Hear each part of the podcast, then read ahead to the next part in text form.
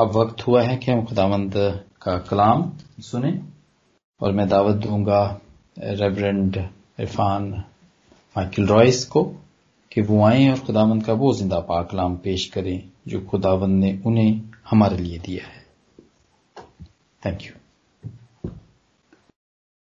thank you very much हम खुदा के शुक्रगुजार हैं कि खुदा ने आज हमें फिर इकट्ठा किया। कि हम खुदा उनके पाक कलाम को देख सकें। सातवें बाब में जब इस प्रोफेसी का आगाज़ होता है, जिसके बारे में हम ईसाई की किताब के इस हिस्से को देख रहे हैं तो इसमें हमें निशान इलस्ट्रेटिव इलस्ट्रेशंस इस्तारे नज़र आते हैं। और बड़ी ही हैरानगी की बात है कि खुदावंद यहाँ पर लोगों के सामने लाइव इलस्ट्रेशंस पे पेश करता है। ये लाइव साइंस खुदा अपने लोगों को देता है। जब खुदा ने यसाया को आखज को नबूत सुनाने के लिए भेजा तो उसने कहा कि तू अपने बेटे यार यशूब को अपने साथ लेकर जा। And God life sign to आकज and the people of Israelites कि वो इस बात को जाने कि खुदा का प्लान उनके लिए क्या है।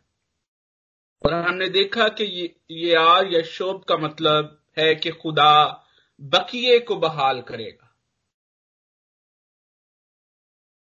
और बकिए को बहाल करने का ये साइन जो कि खुदावन ने यहाँ पर दिया हमने इसके बारे में देखा कि खुदा बनी इसराइल से और उन सब लोगों से, उन सारी कौमों से जो कि बनी इसराइल के इर्द गिर्द मौजूद थी और खुदा से दूर थी और खुदा के नाम को बेहरमत करने वाले लोग थे, खुदा उनके साथ क्या करने वाला है। खुदा उनको सजा देने वाला है, लेकिन खुदा इस सूरत हाल में भी आखस को और अपने लोगों को ये साइन बख्शता है कि वो बकिए को बहाल करेगा। जो लोग रह जाएँगे, कौन लोग रह जाएँगे जो कि खुदा के इस प्लान पर ईमान रखेंगे?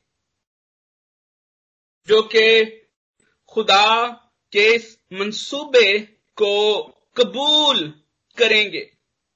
और हमने ये भी सीखा कि खुदा अपने लोगों से यही चाहता है कि हम सिर्फ़ उसके मंसूबों पर, उसकी बातों पर, उसके कामों पर ईमान रखें और बाकी खुदा का, बाकी काम खुदा खुद हमारे लिए करता है।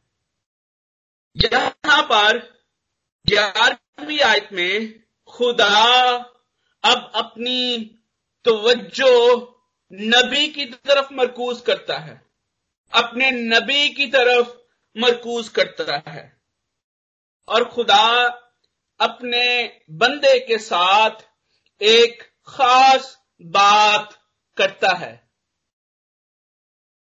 खुदा अपने बंदे को एक खास पैगाम बख्शता है। खुदा अपने बंदे को ये कहता है कि उसे उन राहों पर हलाकत की राहें हैं, बल्कि बेशक कि सूरत हाल बहुत गंभीर है बेशक हलाकत मुकद्दर है बेशक God is going to punish the people. God is bringing justice to the people. War is going to come on Israelites. लेकिन इस सूरत हाल में खुदा नबी को ये बात समझाता है कि उसे किस तरह से अपने आप को कायम रखना है उसे किस तरह से अपने उस पीस को जो कि खुदा ने उसको बख्शा है, वो उसको शेख होने से बचा सकता है। यहाँ पर जब हम आठवें बाप को पढ़ते हैं तो जो कंटेम्प्रेरी सिचुएशन है वो बड़ी, वो डेसोलेशन की सिचुएशन है। डूम हैज़ बीन डिक्लेयर्ड और अगर हम अपने आप को ऐसी सूरत हाल में रखकर देखें तो हम उस वक्त के हालात को फील कर कर सकते हैं। खुदा असूर को बनी इसराइल के खिलाफ तैयार कर रहा है और असूर को सुपर पावर बना रहा है।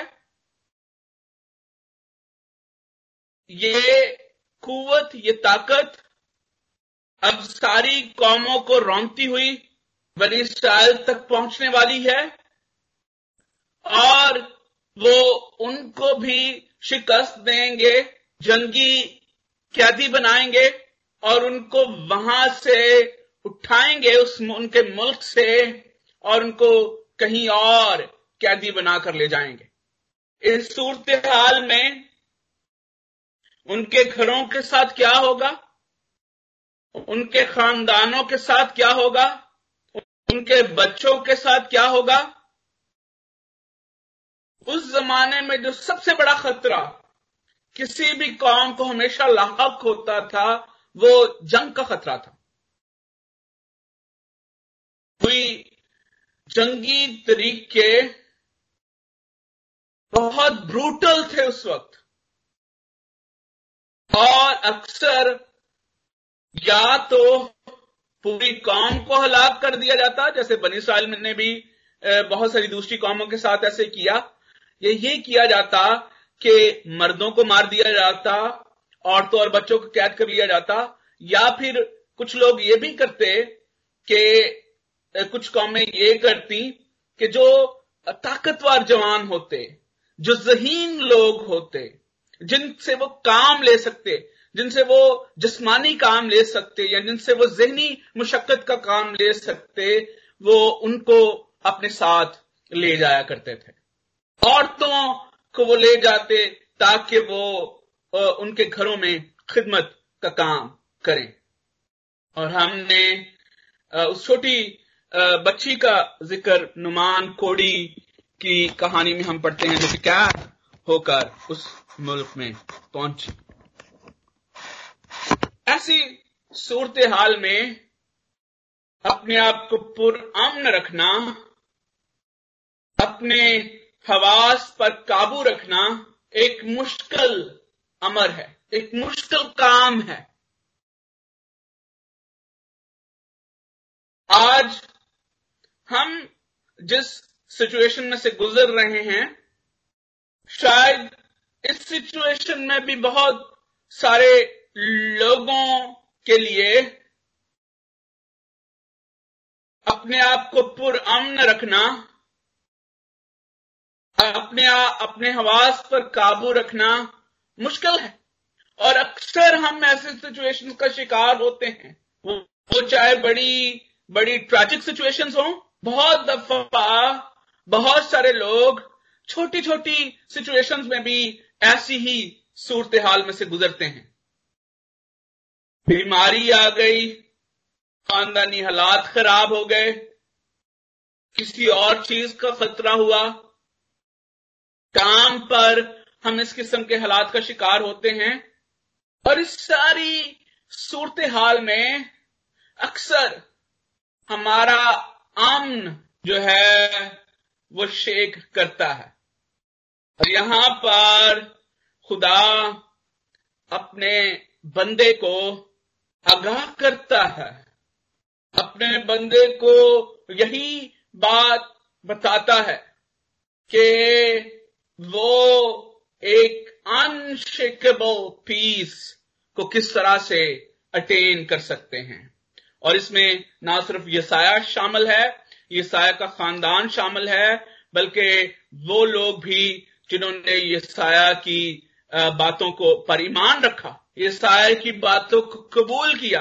और खास तौर पर क्योंकि यसाया बहुत सारे अंबिया जादों को भी उनका उस्ताद भी था और इसमें वो नबी और उसके, उनके खानदान भी शामिल थे जिनको यसाया टीच किया करता था। इस बकिए को खुदा कहता है कि नाउ क्योंकि सिचुएशन वर्स है और इससे भी वर्स होने जा रही है।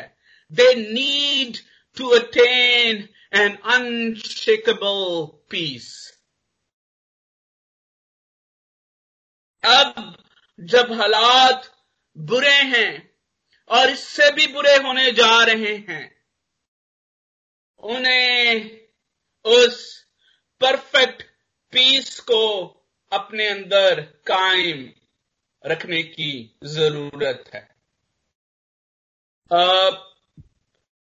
बहुत दफ़ा जब हम ये साया के सातवें बाप में भी हमने पढ़ा यहाँ पर खास तौर पर अगर आप ये साया सातवें बाप को देखें तो हम देखते हैं कि इसराइली कौम सिचुएशन का शिकार है।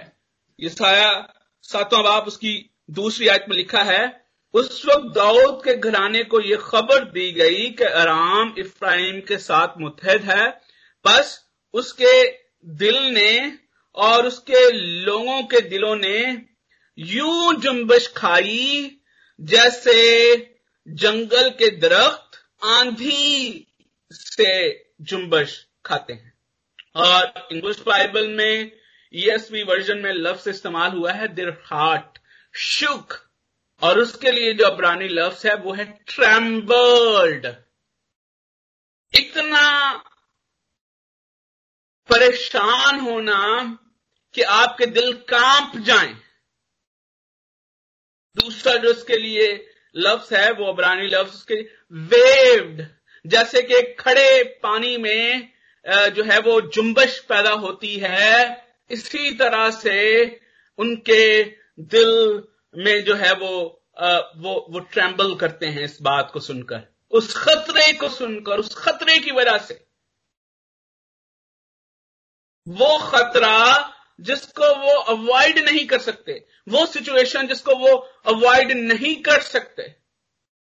क्या ऐसी सिचुएशन में पॉसिबल है कि हम अनशेकेबल पीस अपने अंदर महसूस कर सकें? हमें बहुत दफ़ा जब हम ऐसी सूरत हाल का शिकार होते हैं, जब हम बच्चे ही होते हैं हमें घरों में भी सिखाया जाता है, हमें हमें स्कूल, कॉलेजेस यूनिवर्सिटीज में भी सिखाया जाता है, और फिर अब भी, अभी भी हम सीखते हैं कि किस तरह से हम ऐसी सिचुएशंस में अपने आप को काम रख सकते हैं, अपने आप को पीसफुल रख सकते हैं। सेकुलर वर्ल्ड के अपने तरीके हैं कि वो हमें हमें सिखाता है कि हम किस तरह से अपने आप को ऐसे सिचुएशंस में पीसफुल रख सकते हैं। हमारा पीस जो है, वो शेक ना करे। शायद आखज और बनी इसराइल भी ऐसे सिचुएशन में अपने तरीकों के मुताबिक इस सिचुएशन को डील करने की कोशिश कर रहे थे और शायद इसी सिचुएशन की वजह से वो असूर के साथ इल्हाक करना चाहते हैं। They might be thinking that if they will have a good political insight अगर वो आराम और इसराइल के खिलाफ बचना चाहते हैं तो they have to go towards Syrians शायद उनके साथ अगर वो सियासी और अस्करी अलहाक कर लेंगे तो वो इस पोजीशन में आ जाएँगे कि वो इफ्राहिम और इसराइल का मुकाबला कर सके। और शायद असूर की वजह से आराम और इफ्राहिम उनसे डर भी जाए।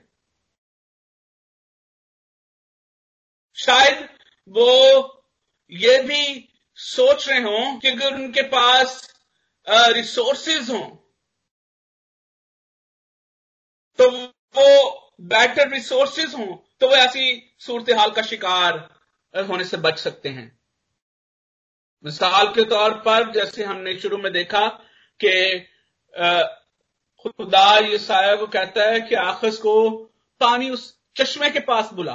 वो चश्मा जिसको जिसको, जिसके, जिसको खुदा आगे जाके इस प्रोफेसी में, जिसके बारे में खुदा, जिसको इस्तेमाल भी करता है कि तुमने उस खामोशी से बहती हुई नदी को, उस चश्मे को तुमने रद्द किया। खुदा अपने आप की बात करता है।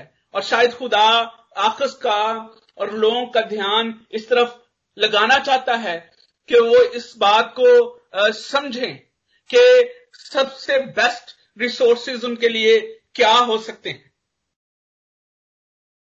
बहुत दफ़ा हम भी जब ऐसे सिचुएशंस का शिकार होते हैं तो हम ऐसे ही सोचते हैं। हम सोचते हैं कि शायद अगर अच्छे ताल्लुकात हमारे होंगे तो हम ऐसी सिचुएशंस पर गालिब आ सकते हैं। हम खतरों का, लोगों का, अपने खिलाफ उठने वाले, उठने वाली आवाजों का, अपने खिलाफ उठने वाले हाथों का बेहतर तौर से मुकाबला कर सकते हैं।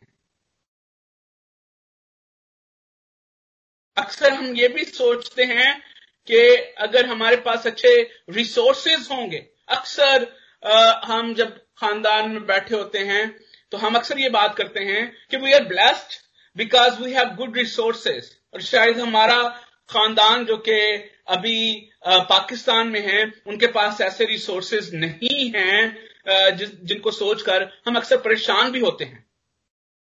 और हम ये समझते हैं कि ये रिसोर्सेज जो कि हमें यूरोप में या अमेरिका में मौसर हैं दे कुड प्रोटेक्ट अस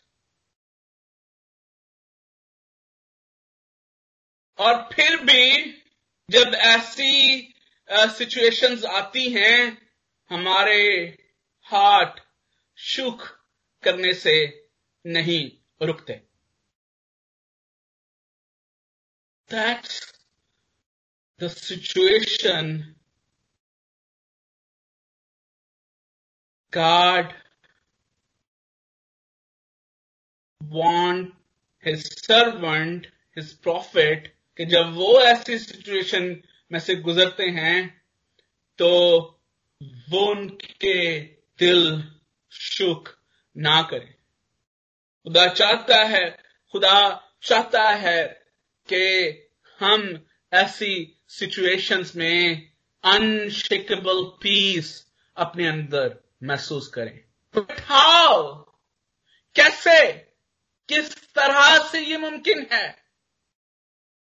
जब हम ग्यारहवीं आयत को यहाँ पर पढ़ते हैं तो खुदा यहाँ पर कहता है कि कोई और चीज़ नहीं, कोई good not human wisdom, good insight, sources, powers can do that. It is only possible through the mighty hand of God.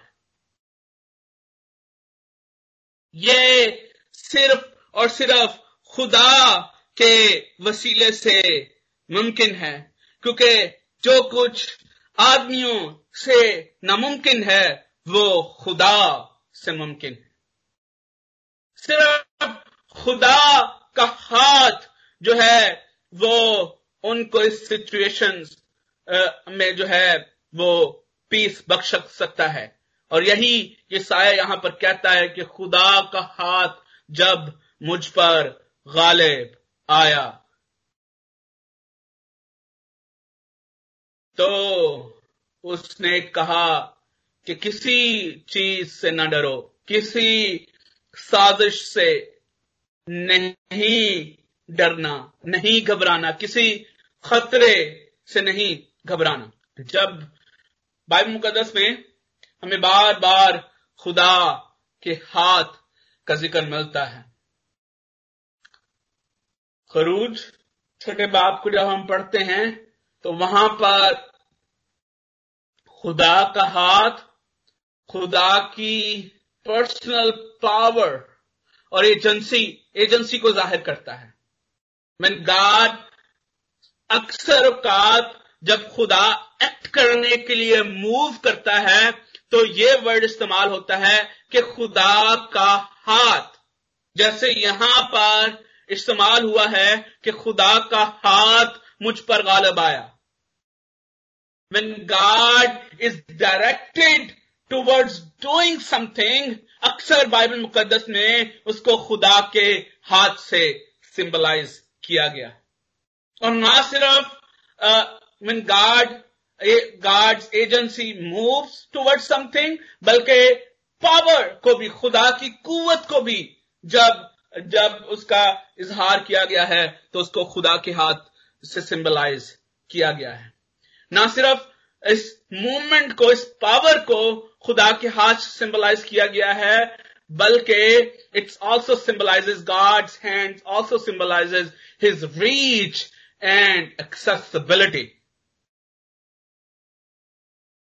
जब हम जबूर उनतालीस, एक सौ उनतालीस हम अक्सर गाते हैं, समुद्रों पार जा उतरा सुबह दे पंखा नु फैला ਤੇ ਉੱਥੇ ਵੀ ਤੇਰਾ ਹੱਥ ਤੇ ਉੱਥੇ ਵੀ ਤੇਰਾ ਹੱਥ ਤੇਰਾ ਹੱਥ ਯਾ ਰੱਬਾ ਸਮੁੰਦਰੋਂ ਪਾਰ ਜਾ ਉਤਰਾਂ ਸਵੇਰ ਦੇ ਪੰਖਾਂ ਨੂੰ ਫੈਲਾਂ ਤੇ ਉੱਥੇ ਵੀ ਤੇਰਾ ਹੱਥ ਮੈਨੂੰ ਯਾ ਰੱਬਾ ਰਾਹ ਵਿਖਾਵੇਗਾ ਖੁਦਾਇਆ ਤੂੰ ਕਰੇਗਾ ਦਸਤਗੀਰੀ ਆਪ ਮੇਰੀ ਵੀ ਤੇਰਾ ਹੱਥ ਸੱਜਾ ਉਸ ਪਾਤਾਲ ਵਿੱਚ ਹੋਵੇ ਮਦਦ ਮੇਰੀ सिर्फ़ और सिर्फ़ खुदा की कुवत और खुदा की बख्शिश और खुदा के अरादे के वसीले से हम इस इस टारगेट को अचीव कर सकते हैं। It's possible to have an unshakeable peace it's possible through the mighty hands of God और ये खुदा के कलाम का एक बेसिक पैगाम भी है खासा भी है। और अक्सर जब हम बात करने को मिलती है या सुनने को मिलता है तो we have a gap of understanding यहाँ पर। खुदा उनका कलाम ये कहता है कि हमें कुछ करने की ज़रूरत नहीं है फजल के लिए God has already did everything. What we need to do is only believe. Believing in His plans. Believing in His commands. Believing on His will. हमें हमारा सिर्फ़ ये काम है हमारा सिर्फ़ ये काम है कि जब हम ऐसी सूरत हाल में खड़े होते हैं we will we need to step back and we need to stand we need to pray that God will stand on our position. And God is always there to stand on our position, that is a belief. यही ईमान है जब हम इस इस तरह से खुदा को कबूल करते हैं कि खुदा इस सारी सूरत हाल में मेरे साथ खड़ा है, मुझे सिर्फ़ ईमान रखना है कि God is there he is protecting me he is there for me और फिर खुदा अपना काम करना शुरू करता है। बहुत सारे लोग ये समझते हैं कि ये हमारा काम है। खुदा, हम हम अपनी रियाजत के वसीले से, अपनी मुशक्कत के वसीले से जो है वो हमें इस सिचुएशन को, हम इस टारगेट को जो है वो अचीव कर सकते हैं। और यहाँ पर आकर हमें, हम हम मिसअंडरस्टैंडिंग का शिकार होते हैं। हमें सिर्फ़ और सिर्फ़ ईमान रखने की ज़रूरत है। यहाँ पर जिस राइचियसनेस का, जिस रास्तबाजी का तकाजा खुदा हमसे करता है, उसको हम खुद ना खरीद सकते हैं, ना अर्न कर सकते हैं, बल्कि सिर्फ़ और सिर्फ़ वो हमें हासिल करने की ज़रूरत है और वो सिर्फ़ हम ईमान के वसीले से हासिल करते हैं। सिर्फ़ ईमान रखने के वसीले से हासिल कर सक, कर सकते हैं। It's already there we have to only believe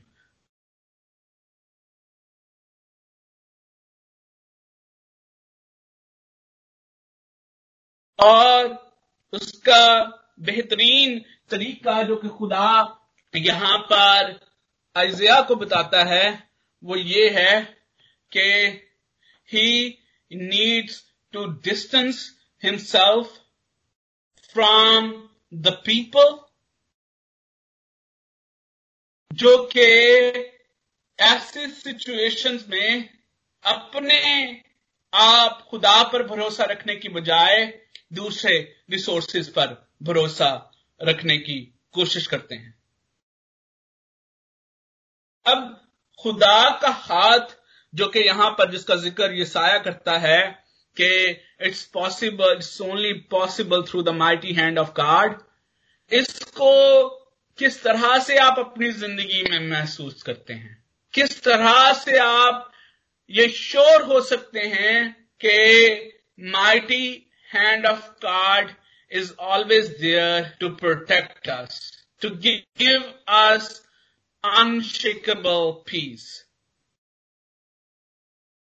ये ये जो मूवमेंट और मोमेंटम है गॉड्स एक्टिविटी का इसको हम किस तरह से जान सकते हैं और खुदामंद का कलाम हमें ये बताता है कि it's only possible through knowing the word of God और खुदा ये साय को यहाँ पर कहता है कि अपने आप को ऐसी तमाम चीज़ों से, ऐसे तमाम लोगों से उसको दूर रखने की ज़रूरत है, जो कि खुदावंद के कलाम पर भरोसा रखने की बजाय, खुदा के कलाम की तरफ़ मुतवजा होने की बजाय जो है वो दूसरे रिसोर्सेज की तरफ़ मुतवजह होते हैं।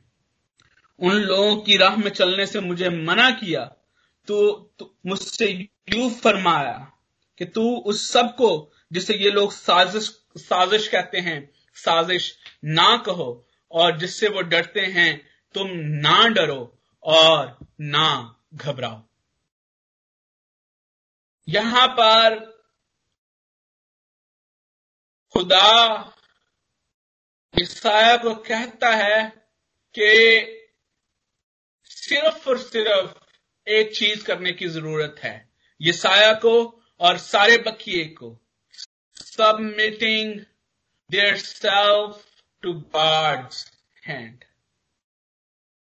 not to the conspiracies जिनकी यहाँ पर खुदा बात कर रहा है। अब जब हम रेलिवेंसी देखते हैं यहाँ पर, ये जो साजिश का लफ्ज यहाँ पर इस्तेमाल हुआ है तो ये लफ्ज जो है इसको थोड़ा सा समझने की ज़रूरत है।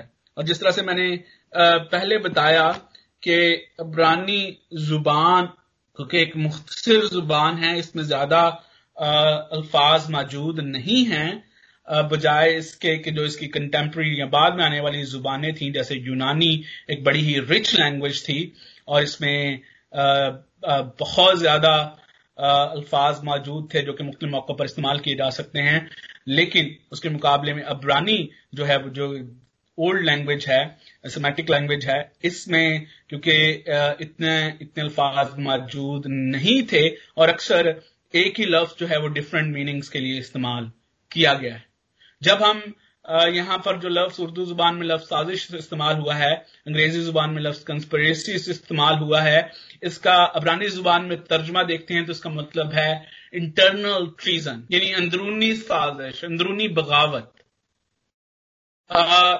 यहाँ पर जब हम इसको कॉन्टेक्स के हिसाब से देखते हैं तो लगता यह है कि शायद यहाँ पर यह बात की गई है कि यहूदा के खिलाफ, दो कबाइल की सल्तनत के खिलाफ शायद कोई अंदरूनी, किसी अंदरूनी साजिश का ज़िक्र किया जा रहा है।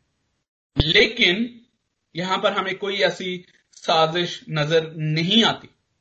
एक और मतलब जब स्ट्रॉन्ग बाइबल कंकॉर्डेंस को आप देखें तो वहाँ पर इसके लिए, इस लफ्ज के लिए एक और जो माने इस्तेमाल हुआ है ये जो वर्ड कैशर है, जो कि कंस्पेरेसी के लिए इस्तेमाल हुआ है, इसके लिए जो एक और और मीनिंग है, वो है अनलॉफुल अलायंस या मैं इसको यूँ भी कहूँगा कि अनगार्डली अलायंस खुदा जब यहाँ पर ये साया को कहता है कि तुम उस सबको जिससे ये लोग साजिश कहते हैं, साजिश ना कहो और जिससे वो डरते हैं, तुम ना डरो ना घबराओ।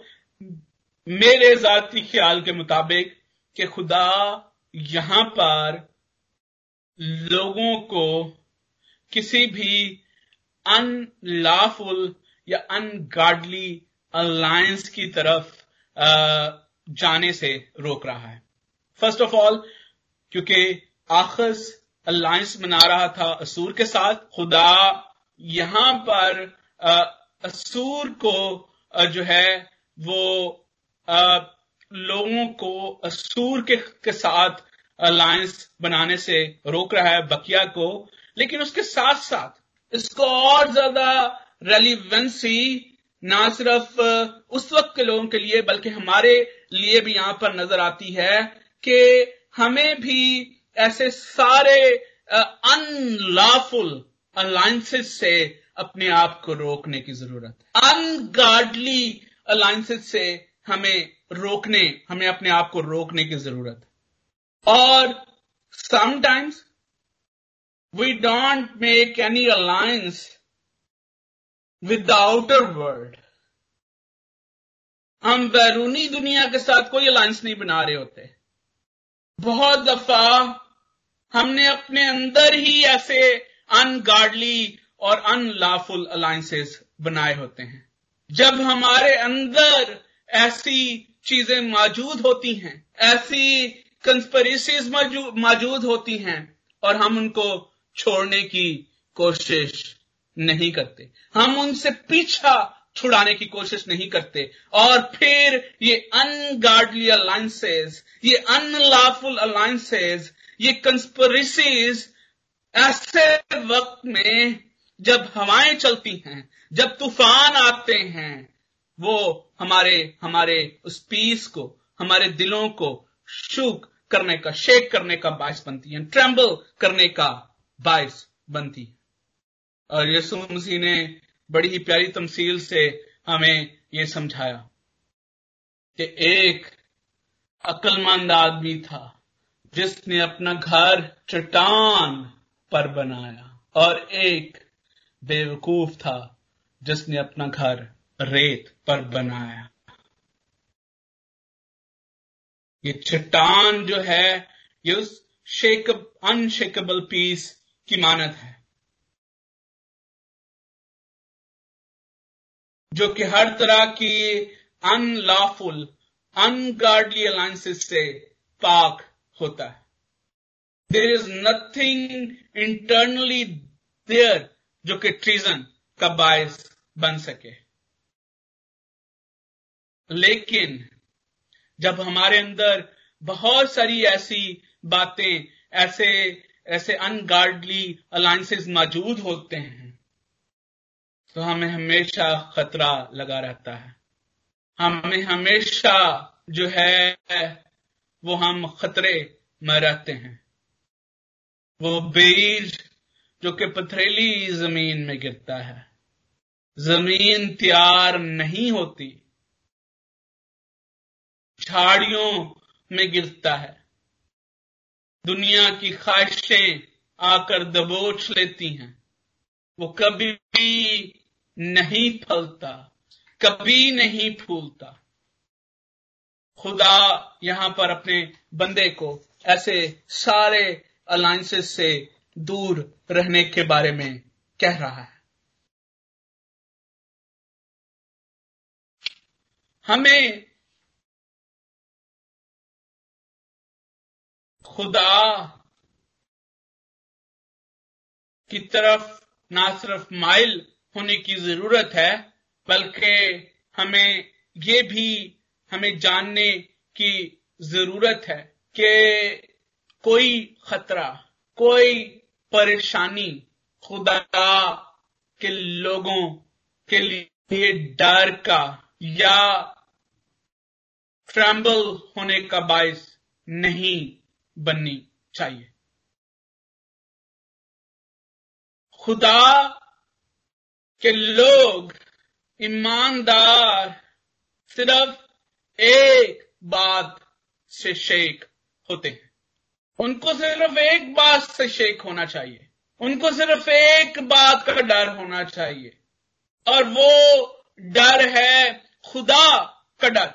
और अगर उनके अंदर खुदा का डर मौजूद है।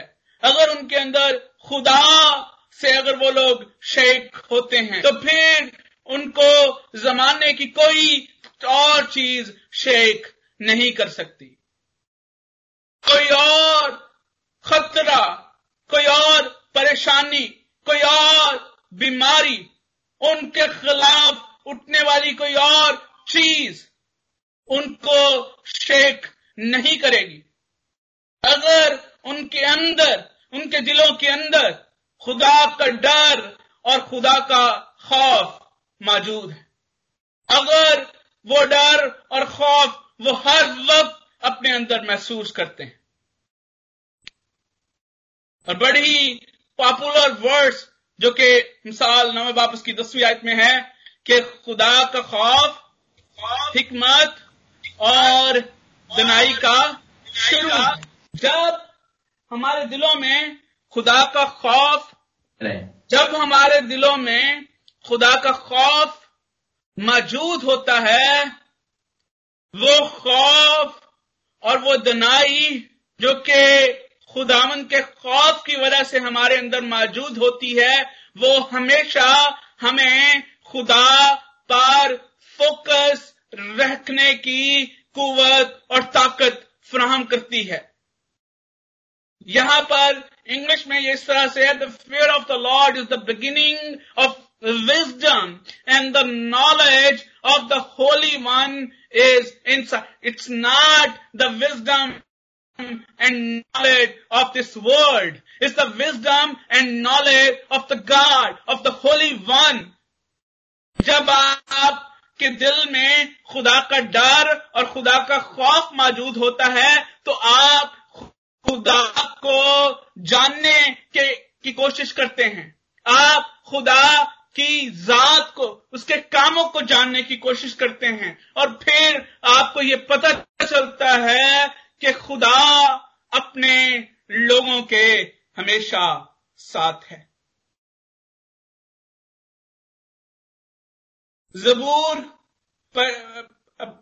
पच्चीस उसकी चौदहवीं आयत इंग्लिश में इस तरह से लिखी, इस तरह से है the friendship of the Lord is for those who makes known to them his covenant यानी जो उससे डरते हैं, खुदा उनका क्या है? दोस्त है। और वो अपने अहद उनको बताता है। वो उन पर अपने अहद ज़ाहिर करता है। वो उनको बताता है। कि मैं अपने वादों में कायम हूँ क्योंकि मैंने तुम्हारे साथ ये अहद बांधे हैं ये साया ही इकतालीसवें बाप की दसवीं आयत में कहता है fear not for I am with you be not be not dismayed, for I am your God. I will strengthen you. I will help you. I will uphold you with my righteous right hand. मैं अपने दाने हाथ से तुझे पकड़ूँगा वो जो के खुदा से डरते हैं वाइज की किताब जब खत्म होती है, बारहवें बाप की तेरहवीं आयत में वो कहता है कि हासले कलाम ये है fear God and keep his commandment for this is the whole duty of man fear God and keep His commandments. This is the whole duty for a man, For man. जब ये खौफ हमारे अंदर मौजूद होगा और इस तरह से जैसे खुदावन का कलाम हमें सिखाता है तो फिर कोई और चीज़ हमें शेक नहीं कर सकती और फिर मती की अंजील, उसके दसवें बाप, उसकी अट्ठाईसवें में लिखा है कि उनसे ना डरो उनसे ना डरो जो कि तुम्हारे जिसम को तो कत्ल कर सकते हैं, लेकिन तुम्हारी रूह को कुछ नहीं कर सकते। उससे डरो जो जिसम और रूह दोनों को कत्ल कर सकता है, खत्म कर सकता है।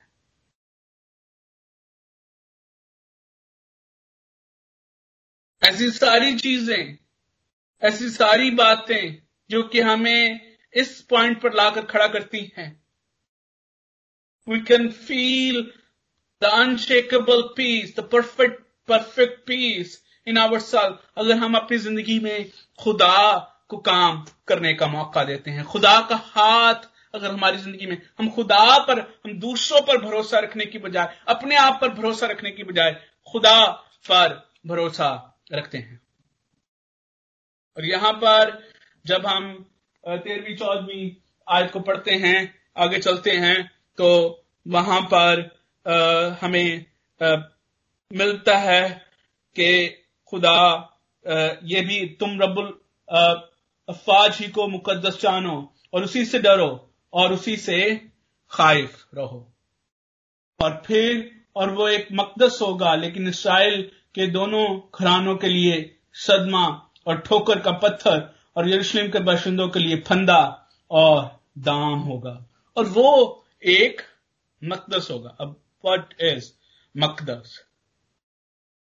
खुदा का घर सेंचुरी और ये कौन सी जगह है? It's a place we God dwells dwells with all is holiness खुदा मकदस का ज़िक्र जब भी बनी इसराइल के दरमियान में आता है दे नो कि ये वो जगह है जहाँ पर खुदामंद रहता है, जहाँ पर खुदामंद की हजूरी है। जहाँ पर खुदामंद की प्रेजेंस को जो है वो हर वक्त महसूस कर सकते हैं। और जहाँ पर हम खुदा के सामने आकर अपने हदिये, अपने नजराने खुदामंद को उसको सिजदा करते हैं, जहाँ पर हम आकर कुर्बानियाँ उसके हजूर गुजरानते हैं। और जब खुदा मौजूद होता है, जब उसकी हजूरी होती है तो ये लोगों के लिए एक जबरदस्त अपॉर्चुनिटी है it's a great opportunity to believe repent and by the appointed means of press enter into his fellowship and his fellowship is perfect peace.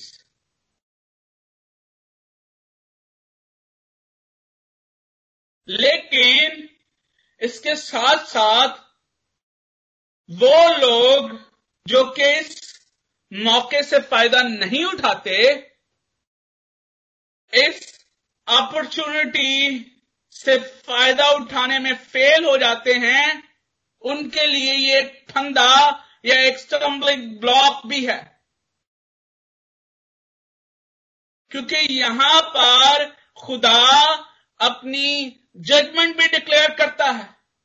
खुदा ये भी बताता है कि he has a plan for to punish their sins खुदा ना सिर्फ़ अपने बाजू फैलाए हुए मौजूद है कि उसके लोग उसके पास आए, उसके साथ साथ खुदामंद का कलाम हमें यह भी सिखाता है कि वो एक दिन इंसाफ भी करेगा। ही इज़ गोइंग टू जज दिस टाइम और वो, जो कि उसके लोग हैं, वो, जो कि उसकी फेलोशिप में उस परफेक्ट पीस में शामिल हैं, वो उस बरे के तक के सामने होंगे, जिन्होंने अपने जामे साफ़ रखे हैं। लेकिन जो ऐसा नहीं कर सके, उनके लिए पनिशमेंट भी मौजूद है। अब मकदस का यहाँ पर ज़िक्र है और यहाँ पर यसाया कहता है कि, और वो एक मकदस होगा, वो एक मकदस होगा।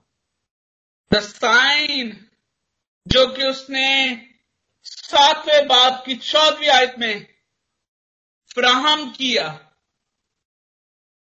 और एक कंवारी हामला होगी और बेटा जनेगी। और उसका नाम इमानुअल रखेंगे, जिसका तर्जमा है, खुदा तुम्हारे साथ। वो एक मकदस होगा। उसके वसीले से हमेशा खुदा की हजूरी होगी। वो वो मकदस है जहाँ पर खुदा की परफेक्ट होलीनेस नज़र आएगी। और वो उन सब लोगों के लिए जो कि उस मकदस के वसीले से बरकत पाएँगे, वो हमेशा उनके साथ रहेगा। वो उनको एक परफेक्ट पीस अता करेगा। क्योंकि वो सलामती का शहजादा भी है।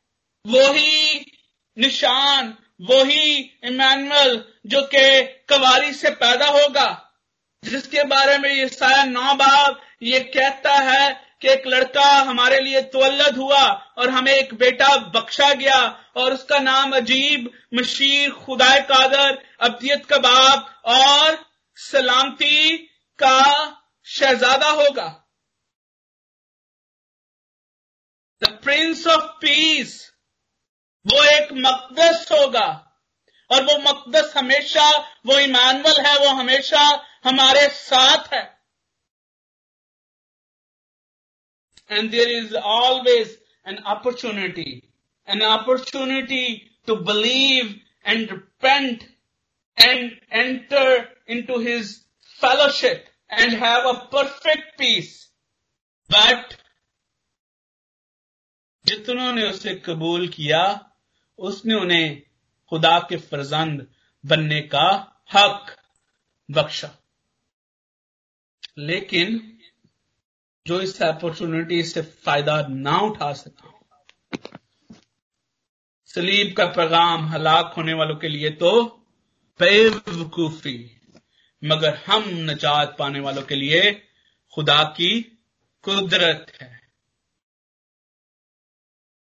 जबूर 145 में लिखा है the Lord is near to all who call on him to all to all who call on him in truth he fulfills the desires of those who fear him. He also hears their cry and save them. The Lord preserves all who love him, but all the wicked he will destroy.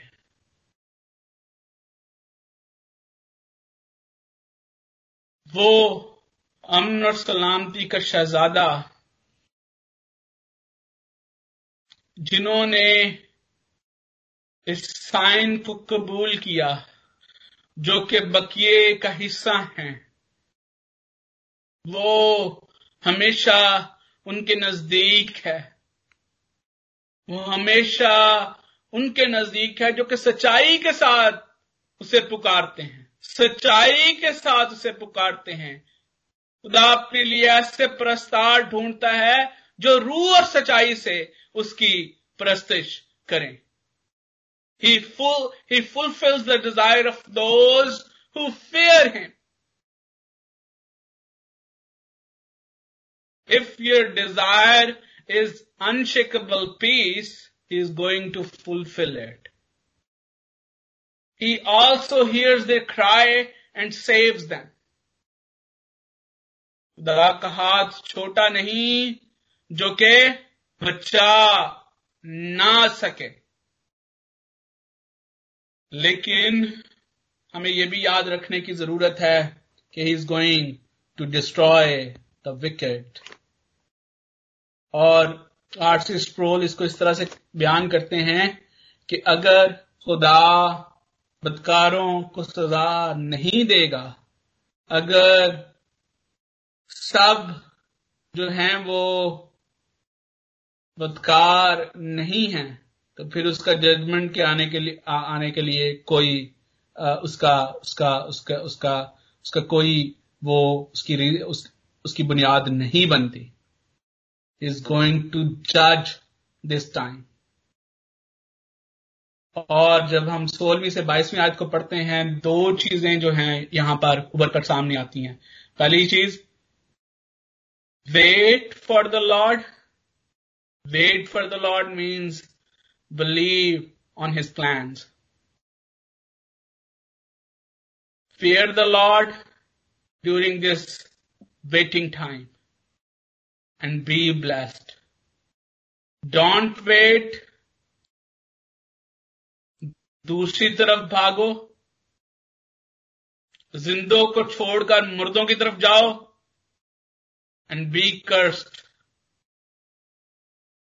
faith is patience and unbelief is impatient. Faith ईमान जो है वो सबर पैदा करता है। यकूब इसको इस तरह से बयान करता है। और जब ईमान नहीं है तो फिर हमारे दिलों में सबर नहीं होता, पीस नहीं होता। हम हमेशा शेकी पोजीशन का शिकार रहते हैं।